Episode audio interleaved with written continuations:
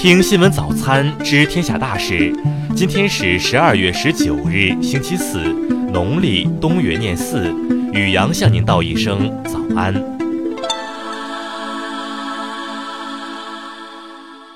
先来关注头条新闻：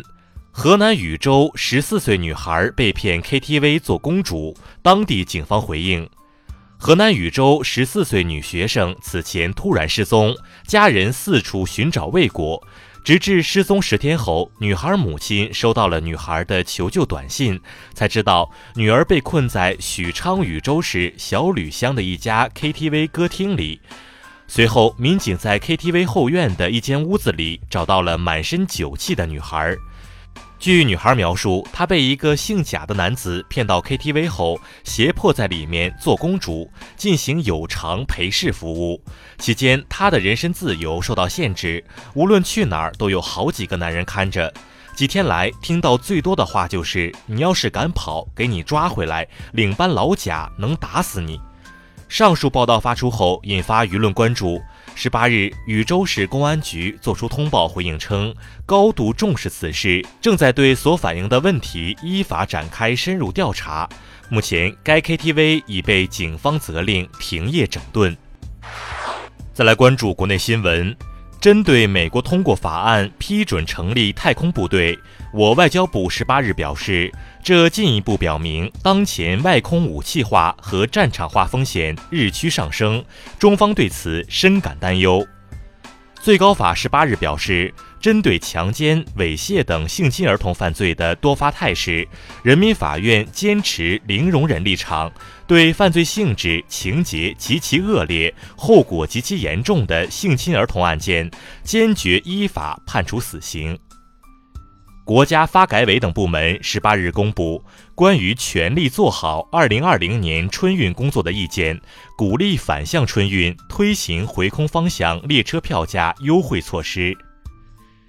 国家医保局、国家卫健委日前发文，要求各省级医保部门及时组织医疗机构和药品生产企业签订协议，做好医保谈判、药品落地工作。二零二零年全国硕士研究生招生考试将于本月二十一日至二十三日举行。教育部数据显示，今年报考人数达三百四十一万人。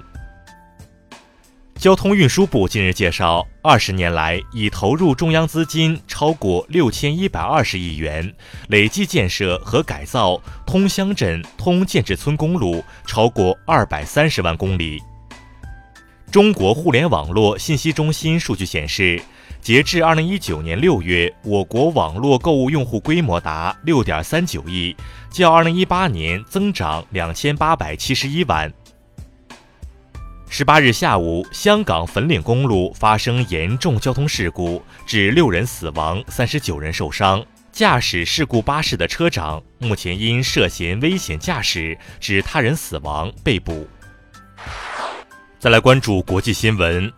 美国国会众议院十八日将表决两项弹劾总统的条款。据悉，众院支持弹劾的议员已经占多数，获得了足以在该院投票中获胜的票数。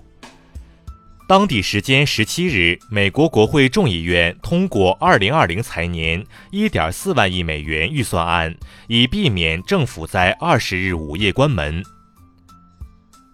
美国国务院对朝政策特别代表比根十七日离开韩国访朝期间，比根曾公开提议与朝鲜方面会面，但最终未能成行。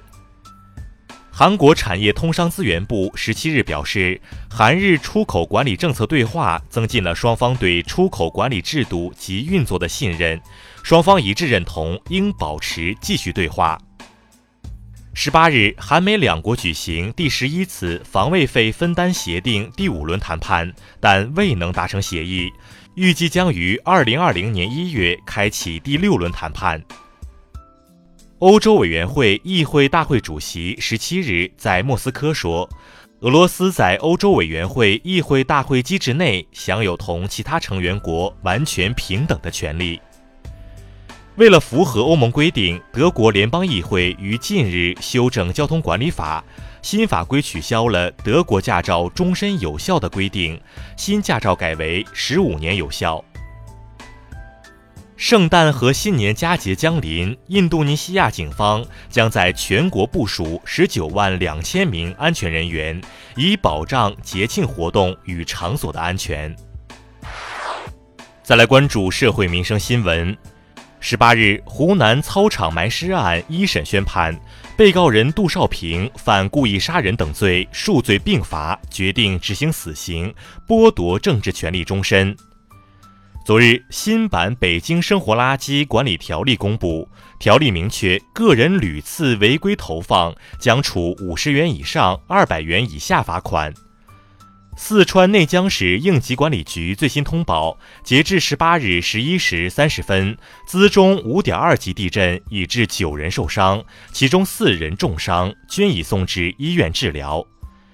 截至昨日九时，贵州省安龙县煤矿事故中被困两人遗体已发现并运送出警，至此抢险搜救工作已全部结束，十六人遇难。黑龙江小伙赵宇制止施暴者，反被以涉嫌故意伤害罪拘留一案的后续来了。十八日，赵宇被福州市授予见义勇为先进分子光荣称号。再来关注文化体育新闻。昨晚 CBA 常规赛第十八轮，山西队一百二十七比一百一十九击败浙江队，结束了三连败。十八日，二零二零年东京奥运会和残奥会第二轮赛事门票抽签结果出炉。据统计，此次抽票总共有二百二十三万人参与。近日，中国汉简之乡甘肃出土汉简研究成果基本完成，玄泉汉简、玉门关汉简两本著作将成为古丝绸之路研究的第一手资料。考古人员在陕西宁强发掘了五座宋墓，专家表示，陕南地区宋墓发现较少，此次发掘为研究陕南地区两宋之交文化提供了重要资料。以上就是今天新闻早餐的全部内容。如果您觉得节目不错，请点击再看按钮。咱们明天不见不散。